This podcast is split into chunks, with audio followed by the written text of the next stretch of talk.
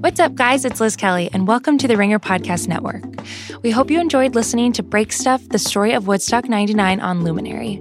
Now, continuing with our 99 theme, I wanted to let you guys know we've got all new episodes of the Rewatchables 1999 starting back up right now.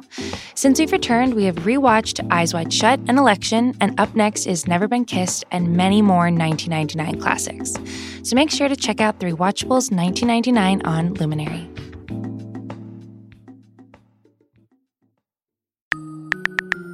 Basketball is very good. The Rockets should bring back Melo. Devin Booker is actually a winning player. Bruno Caboclo will win Brazil the World Cup. Basketball is very good. Hello and welcome to the Ringer NBA show. This is the group chat. I am Justin Verrier, and joining me on the hotline from Canada, your guy and mine, it's Danny Chau. Long time no hear you talk, Justin. This is this is fantastic. How do I sound? More distinguished? You sound great. yeah. Uh, you sound a lot a lot less loud than when I usually do it in person. In person. Less loud. Oh, that's interesting. Yeah. Perhaps I'm becoming Yeah. a more measured, uh, mature adult in the no, my my volume on this laptop is like really low. Like- I'll give you that too. Uh, Bobby is also with us. Hi, Bobby. Hi, Justin. I'm Yep. happy to be here for such a barn burner of an episode. Yes, we've got a lot to talk about. Uh, so, in honor of Danny's return, we're going to play uh, our favorite game. I don't think it's anybody's besides Danny and I's favorite game. It's called Is This a Thing? In which we talk about things in the news and we decide whether or not it is a thing. yeah, this is uh, cribbed from uh, the Orlando Magic broadcast, which was itself cribbed from, I believe, like a David Letterman thing on his show. Right. So yeah, Someone on Twitter told us about this after we tried to do it as a bit, not knowing the history about it or even what the official title for the Orlando Magic segment was. I believe it was Ian Carmel, if I'm remembering c- correctly. Uh, and now he has an Emmy and I have Bobby. So we're pretty much the same sort of situation. We all have the Orlando Magic. This is an Orlando Magic podcast now. we are going to talk about the magic, much to Bobby's uh, applause. Uh, but we will get there soon enough. But first, let's talk about James Harden. You guys know who James Harden is. Let's talk about him. Uh, so I'm calling this segment Harden's Revisionist History. Uh, Harden has been doing some media uh, locally, and then also he was in GQ for a Q&A. Uh, he's been showing up a little bit more. He did a Howard Beck story that came out this week as well. Uh, Look, it's all to promote his shoe, uh, the new shoe, the the Harden fours or whatever they're called. Oh, that makes sense. I was wondering Yeah. why he was just all of a sudden in the mix of everything. Uh, yeah, so he has a shoe. The one thing I do want to talk about here, which is probably the most important nugget in the broad scheme of things, uh, he went on a local Houston radio station pretty recently. Uh, he had a lot to say about the media's influence on the MVP race. He basically said that the media comes into the season with an NBA uh, MVP candidate in mind, and that's kind of how it, it colors the entire race from there.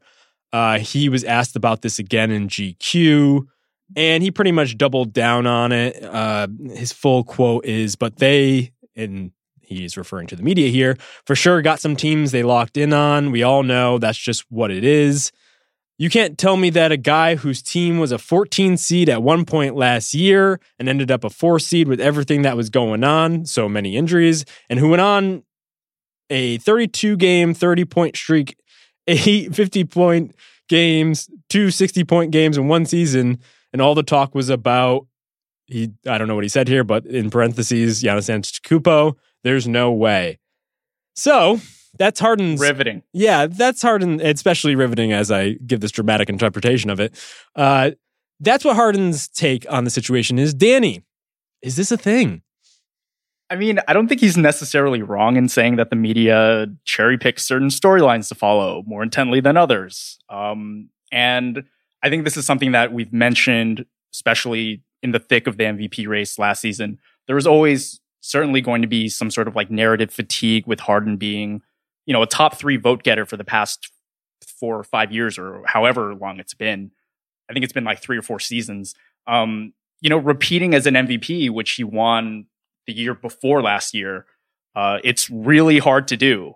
Uh, you know, it took the greatest regular season in NBA history for Steph to win his second one.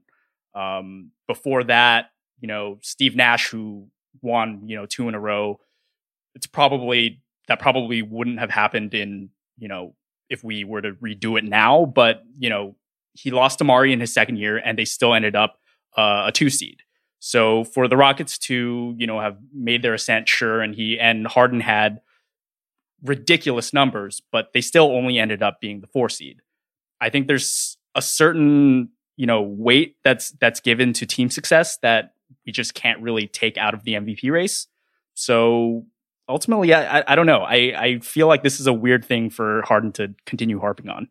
Yeah, if there's anything holding him back before he played any games of last season, I think it was probably that he had just won one because yeah. we get voter fatigue and as we've learned over the course of pretty much, I feel like Derrick Rose is the tipping point here. It like the storyline really does kind of dictate how we uh, talk about these guys and thus perhaps appreciate them. I don't know. I mean, the the interesting thing here is that Giannis was also st- statistically. I don't think he was historic, but at the very least, he was pretty uh, like unprecedented or close to unprecedented. I know we were tracking for a while whether or not uh, he would reach a certain plat, uh, certain bar in terms of statistics that no one in history had ever reached. I don't think he ultimately got there, but still one of the best seasons in recent history, probably. And his team was atop the East, which Harden's team did not do, and I think that is important.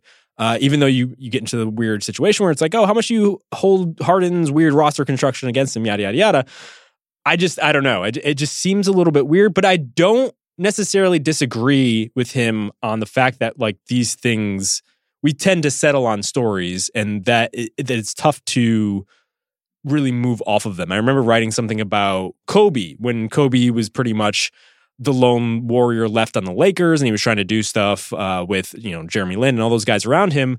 The fact that the bar was lowered, I wondered whether or not any sort of success with the Lakers had they just made the playoffs would have been hailed as some heroic feat because we had set expectations. The whole kind of cliche is that you don't really win titles in the preseason or whatever. Uh, but I do think there is some merit to the fact that we kind of interpret the league based on preseason and, and what we're talking about right now. No? Right. Yeah. And I, it's, it's actually kind of funny that I think in the interview, uh, James Harden was like, I'm putting up numbers that, you know, haven't been seen since Kareem. And that's kind of what Giannis did too. So it's like, it's not necessarily the comparison you should be making, but like, you know, yeah, it, it makes sense. Kareem was a statistical, you know, behemoth. Um, but I don't know. I, I feel like reading Howard Beck's uh, profile of James Harden in the in Bleacher Report kind of gave a little bit more context to to kind of what's happening right now in this um, James Harden media junket, whatever it is. Um, the, the, a big part of the framing in that piece was how James Harden is now on the wrong side of thirty, um, mm. and that's kind of typically where you know the pressure of of feeling like you need to cement your legacy starts to kind of take hold. Um, yeah, and I, I think it's pretty clear that James Harden is someone who really cares about his legacy. And he throws around the word legendary so so often when he talks about his own game, which is I don't know if if that's necessarily like conducive to you know getting people on your side, right? But uh, it, it, makes sense. Like we we saw that ESPN did that survey uh, about who their who on their staff or who their staff thought was the NBA player of the decade. Like I think that happened earlier this week, right? Right. Yeah, they've been running a package about this past decade in the NBA. Yeah, and so LeBron was at number one, Steph was at number two, and KD was at number three. And mm-hmm. I think it's pretty hard to argue with that. And so James Harden and Kawhi Leonard were tied at number four. Um, and I yeah, I, think I think part of it is also like, look, if this guy never wins a ring and if he kind of continues on this path, I'm sure he doesn't want to be remembered as like a Charles Barkley figure. Yeah, I kind of get the sense that there's a lot of that at play here. Uh, I think you bring up a good point. I do feel like Harden, maybe more than anyone in recent history, has really tried to create his own persona. I don't think that he is a particularly dynamic like speaker or character, but because he has the big beard and he plays a certain way, I think Adidas or whoever is behind his marketing and he himself have tried to lean into this idea that he is like just weird creator type, but that doesn't really jive with him as a person because I remember doing a story on him, a feature on him where I sat down with him when he was, I think he just won Six Man of the Year. And he's just kind of like standoffish. He's just not the most willing interview subject. And I believe Pablo Torre wrote almost this sort of idea, or at least played with this idea about uh, it was an ESPN the magazine cover story in which it was like Harden is basically selling himself as this, but is he really that guy? Uh, and I can't help but wonder, both because of that and because of what he's specifically talking about, whether or not he is now trying to play the game. The conspiracy theory in me, or conspiracy theorist in me, is saying, well, perhaps he is now trying to counter what he thinks happened last year and is trying to get ahead of things and say, well, don't worry about the narrative. I like I should be at the forefront. No, A- am I wrong here? I yeah, I I don't know if I, I, I I don't know, man. Like I I don't think I don't think it's gonna work. I don't think he's going to be in the MVP uh running this year. Uh just it, it's it's just been too many years of of kind of the same thing happening over and over and over again. And with the introduction of Russell Westbrook, that's going to cut into his usage and he's not going to be able to make the same impact that he did last year. He may never have that opportunity again. It was just such an unprecedented workload for for a player. Um, but yeah, I, I I think that what he's been doing with his own, you know, persona and with, you know, the the shoe deal and and the way that they've tried to kind of promote him as this creator. I think it's interesting that while he isn't a very dynamic, like off court personality, he's found ways to continually evolve his personality on the floor, which is something that doesn't really happen often at all in professional sports. Mm-hmm. Just in terms of the way he plays, you mean? The ways he, the way he plays, the way he every year he tends to bring something new to the table that isn't just like, oh, look, I learned from Hakeem how to hit a fadeaway or how to like pivot my foot. It's it's a few steps left of that. And it's always something that like only he seems to understand is a legal move. right. Uh, and this is stuff that and he's mentioned this before, like young kids and kids, you know, we we saw this in the NCAA tournament. There were so many um, you know, players who were essentially their team's only offense suddenly busting out these, you know, step backs and, and crafty dribbles. And it's like he does have a significant impact on how the younger generation sees the game. It's just, I don't know if he's necessarily going to be up there in terms of like, ultimately what I'm saying is I think he's going to end up being like this kind of cult favorite. Yeah, that's interesting. And I mean, he's only kind of doubled down on that this offseason, right? He's taking these one-footed, like leaning back three pointers in these in these kind of like and like New York runs that everyone Instagram stories and whatnot. Right. So I guess we'll see. I mean, I guess briefly here before we move on, uh, it brings up the question: if not Harden for MVP, like what does your early ballot look like, or who are the guys you expect to be in the mix this year? Uh, I think Giannis is still going to be up there. I think AD, if he's fully healthy, should be up there. Steph Curry, definitely if he stays healthy. There's there's so little resistance on the Warriors this year, given all the injuries and, and given all the kind of uncertainty with that team. I think Steph is definitely up there in the top three. Um, after that, it, it really comes down to which team surprises the most. Let me throw this guy out at you, Nikola Jokic. Hmm. How do you feel about that? Yeah. I mean, I am as pro Jokic as, as it gets. I, I think there's just so much that he can do that I've never seen before. And another year of this team kind of coalescing, finding their way with the younger guys on their team, maybe kind of seeing the the twilight of the whole Paul Millsap uh, experiment.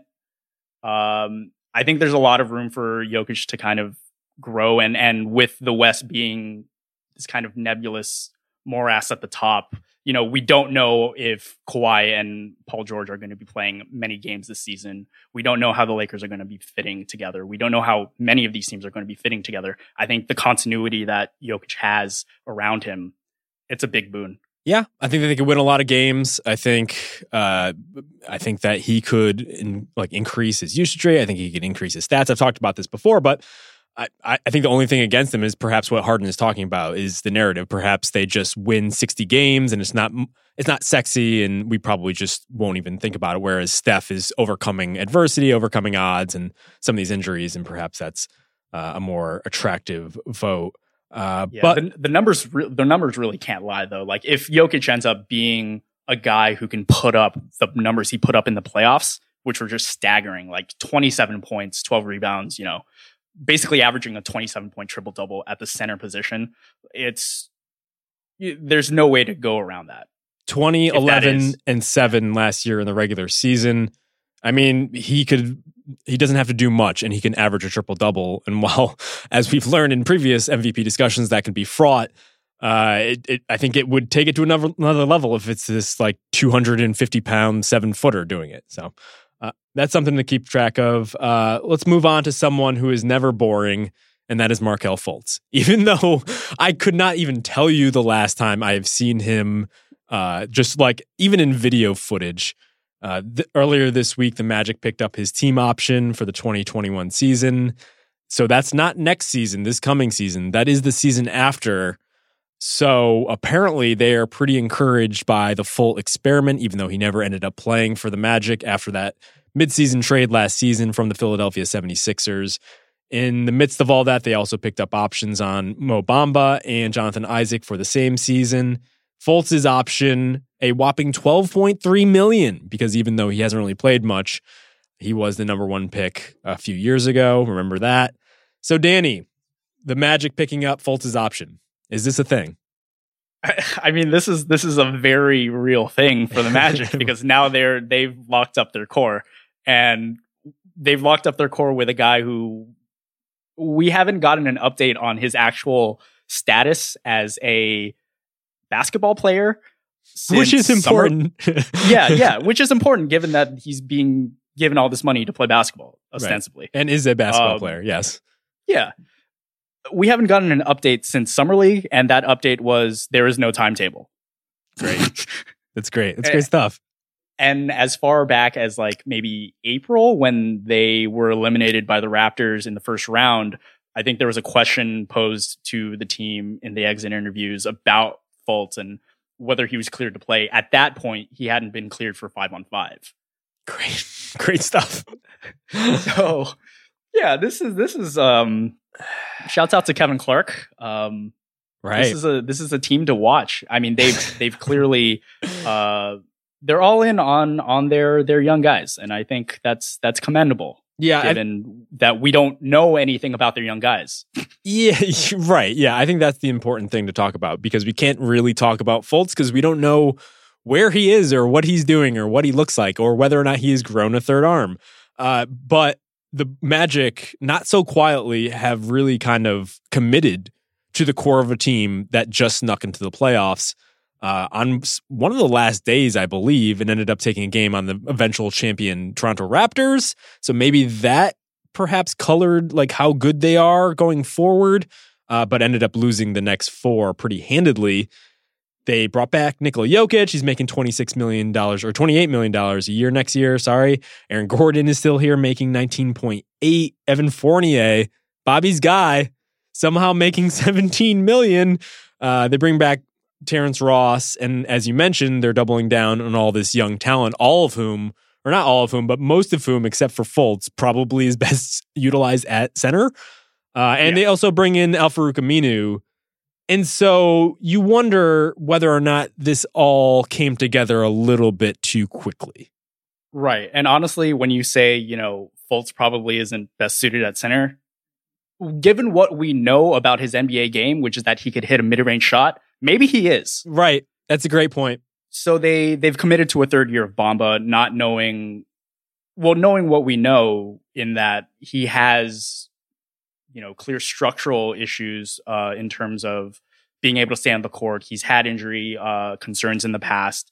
Uh, Isaac had a pretty promising year last year, but it still wasn't necessarily what you know Magic fans were expecting in you know a top ten pick from 2016 Mm-hmm. or sorry 2017. It's a lot to commit to a bunch of question marks, and the the few kind of solid ground type players that they have haven't really moved the needle in their careers. So I'm not quite sure what we're looking at, but I think that's the point.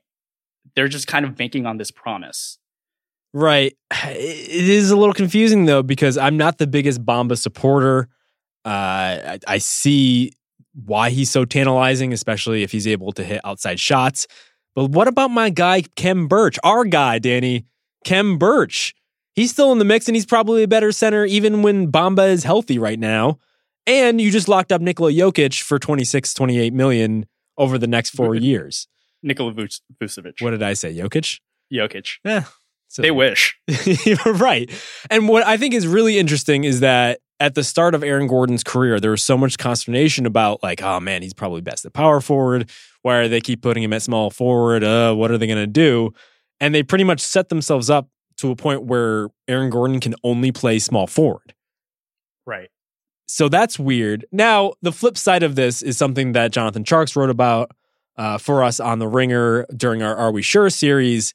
They did quietly come on late last season, especially on the defensive end, when they made some uh, lineup adjustments that ended up just working out for them. So I don't know how much that's fool's gold because it was played at a point of the season where like you don't know who is in the lineup or whether or not uh, the Cavs will play someone you've never heard of before.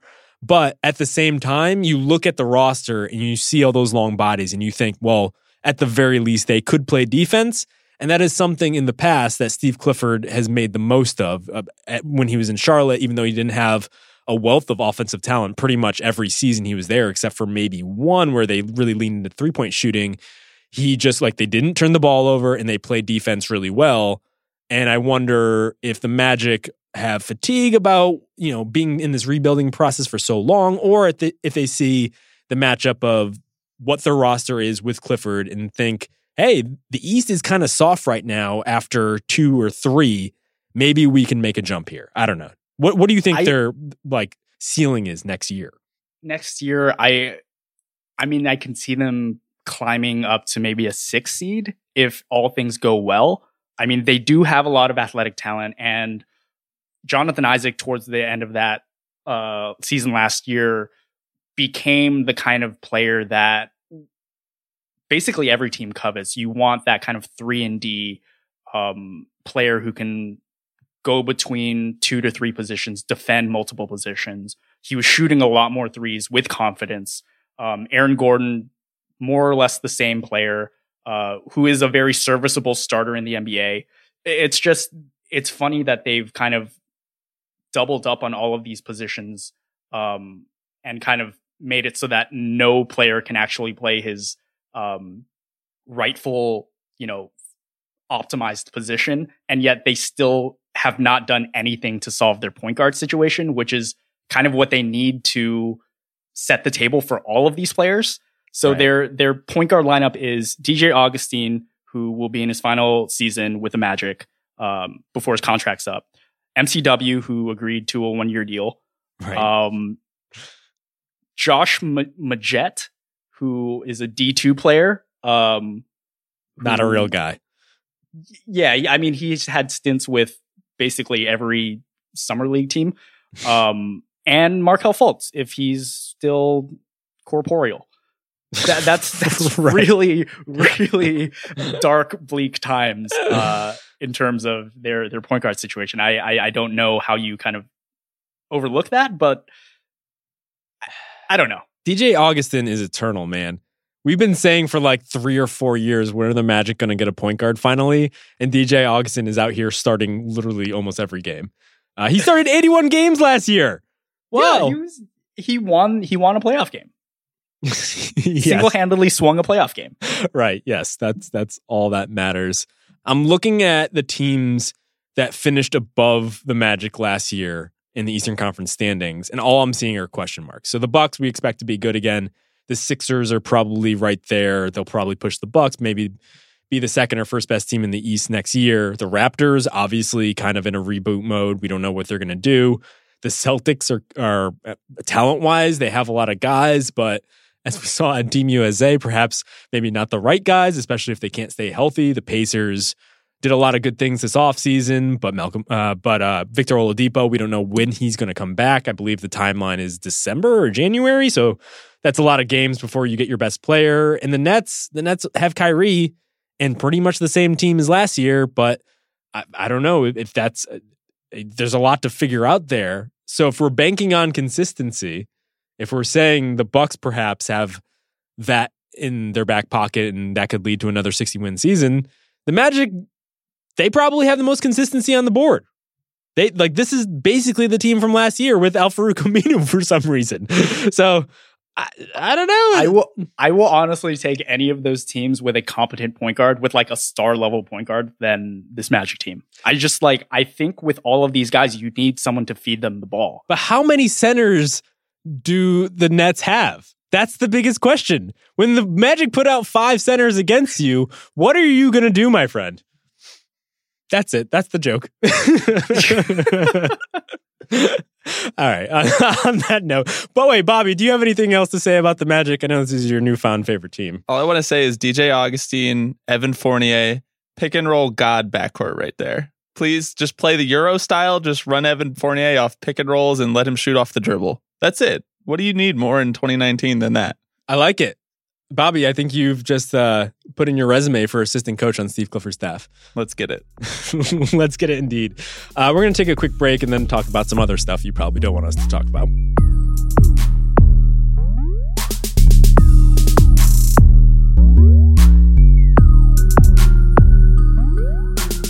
We're back. It's Danny. It's Bobby. We're wondering if things are actually indeed things.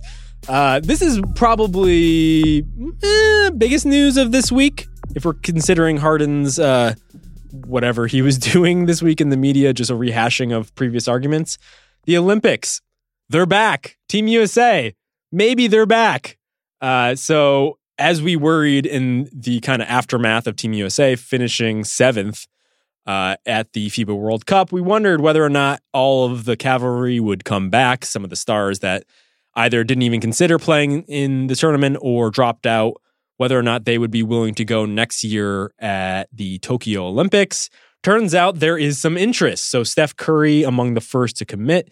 He told ESPN's Rachel Nichols that is the plan. Draymond Green told CB- CNBC, don't know what he was doing there. Uh, I do hope to play.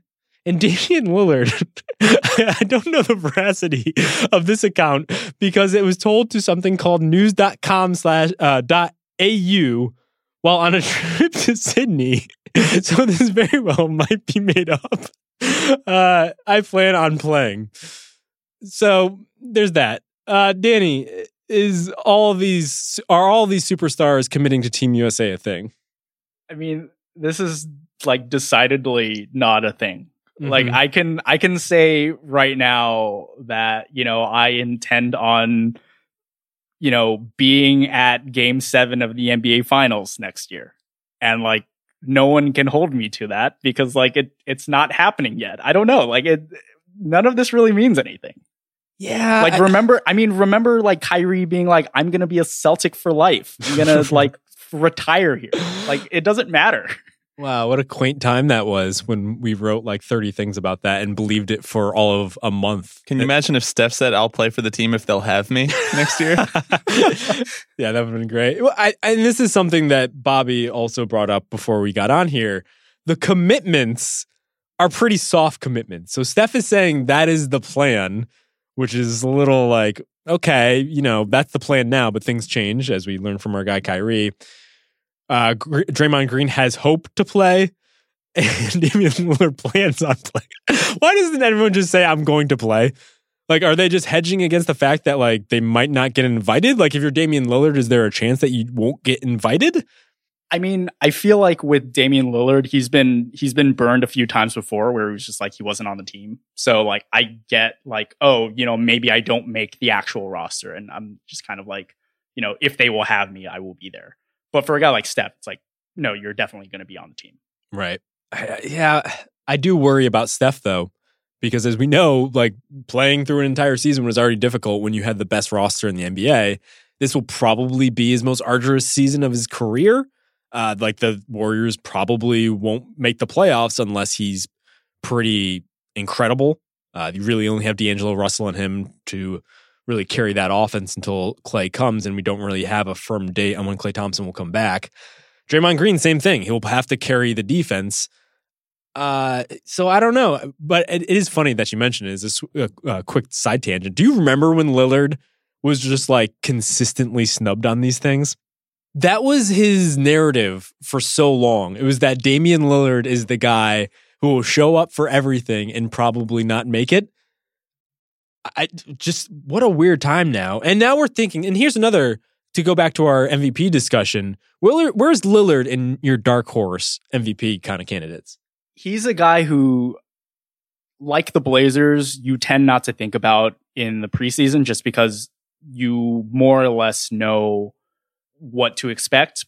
But as the season goes on and as you kind of, I don't know, get yourself into the groove of the season and you notice the league at large, they they eventually get get right up in there. Like he's always like a four or five or six type guy. He's never quite the top three, but like he's always there. Yeah, he just always ends up on all NBA teams now. I believe this is two years running where we completely discount the Blazers.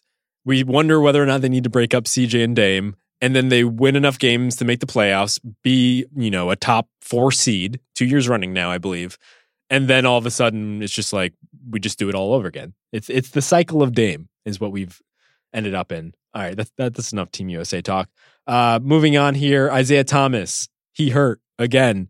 Uh, Isaiah Thomas, in case you weren't keeping track, is now a member of the Washington Wizards, and I believe is has a p- pretty clear route to playing time, considering the reboot that the Wizards are going through as they kind of figure out their future with Bradley Beal and with a whole revamped front office. Uh, he suffered a thumb injury. Thomas did and he's under, going to undergo surgery, which will keep him sidelined for six to eight weeks.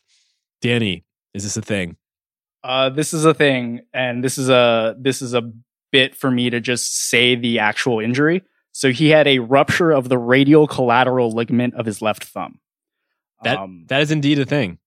That is a thing, and it probably hurts. Um, yeah, so his his uh, his tweet uh, following the incident was hurt my damn thumb trying to play defense. Dot dot dot. Never again. LOL. Never again. Yeah, LOL to that, my guy. I don't know. That's a.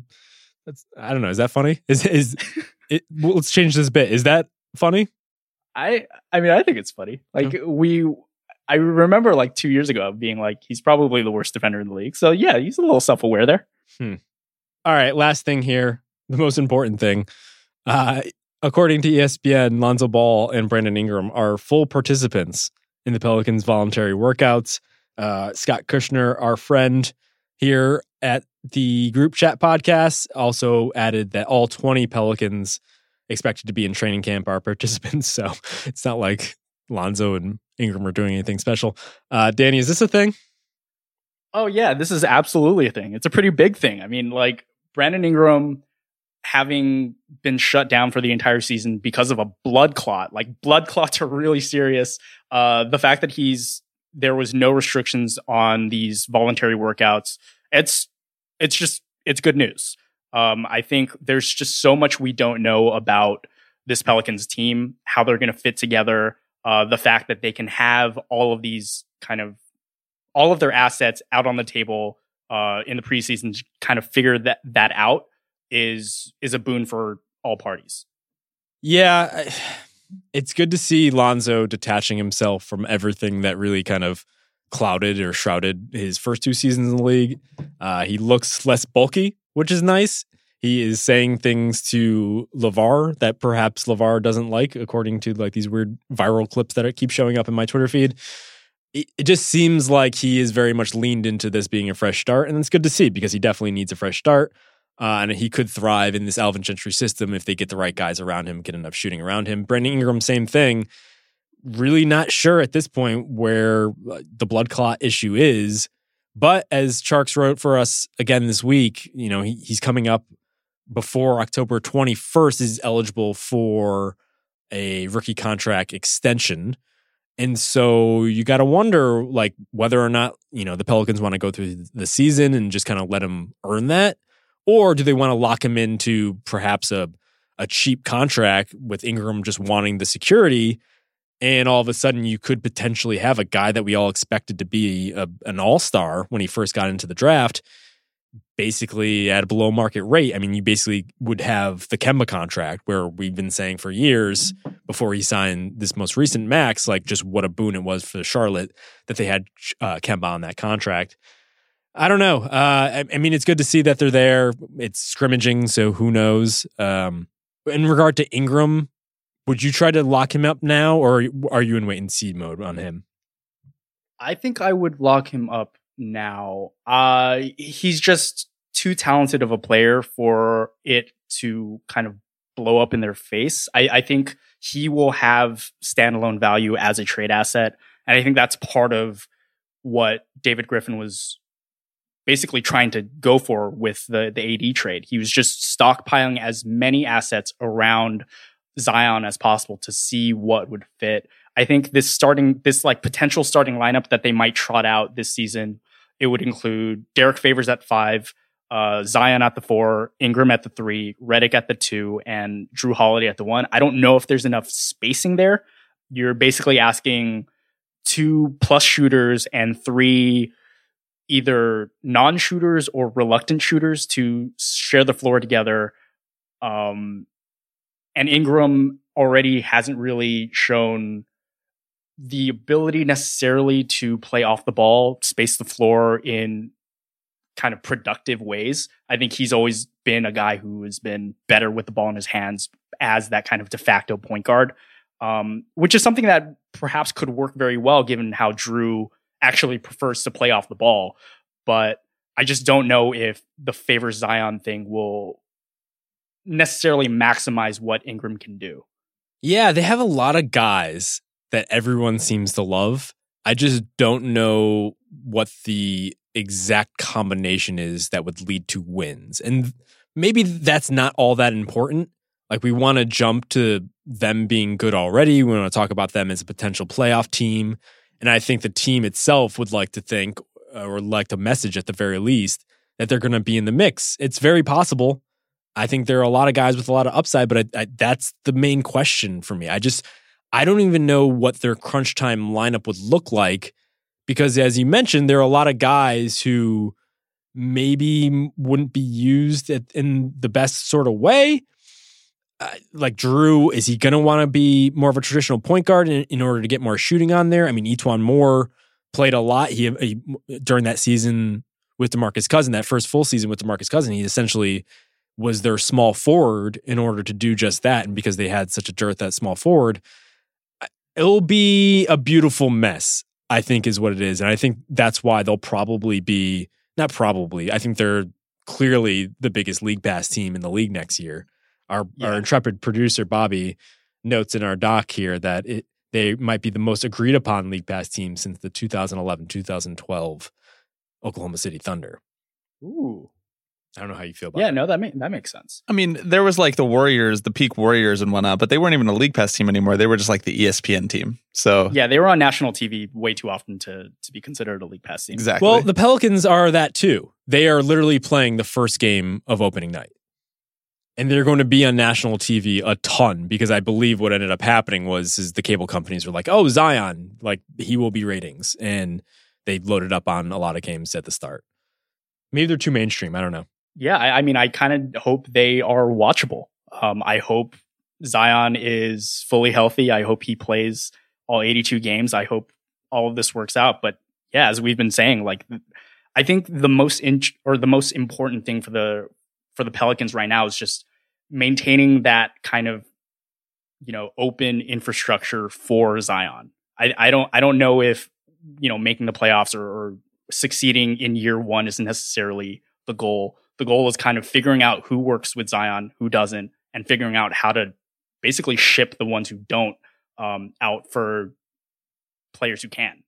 Yeah, I mean, if if we're looking at the Thunder as the comp, like clearly things just don't work out as you probably hoped, like the whole best laid plan sort of thing. All of a sudden, James Harden wants out, or they didn't want to meet his number, or whatever ended up happening there, and all of a sudden that team just doesn't ever get back to the finals again, or just look at the process, and all of a sudden, all these guys we expected to be in this merry band of of you know around Ben Simmons or Embiid as the Robin Hood, just like it, it, looks completely different now. All of a sudden, they have to fit two centers essentially into the same lineup. So you're right. I I, I think it is a bit foolish to to just automatically assume because they have all these young and talented guys that this is going to be their team going forward.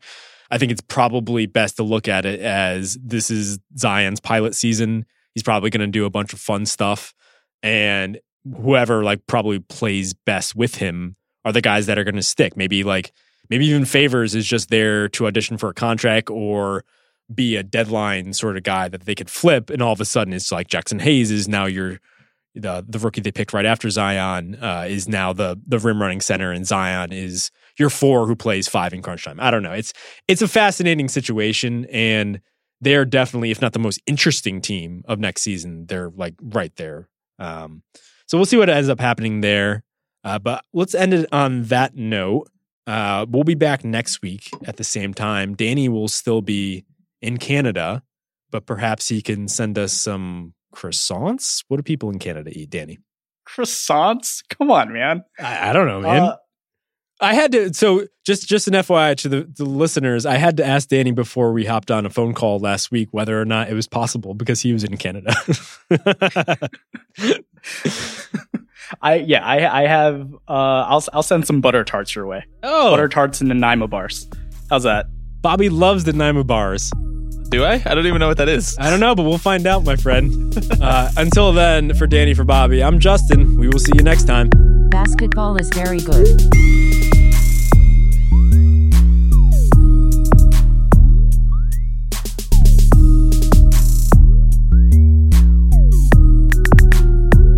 Basketball is very good.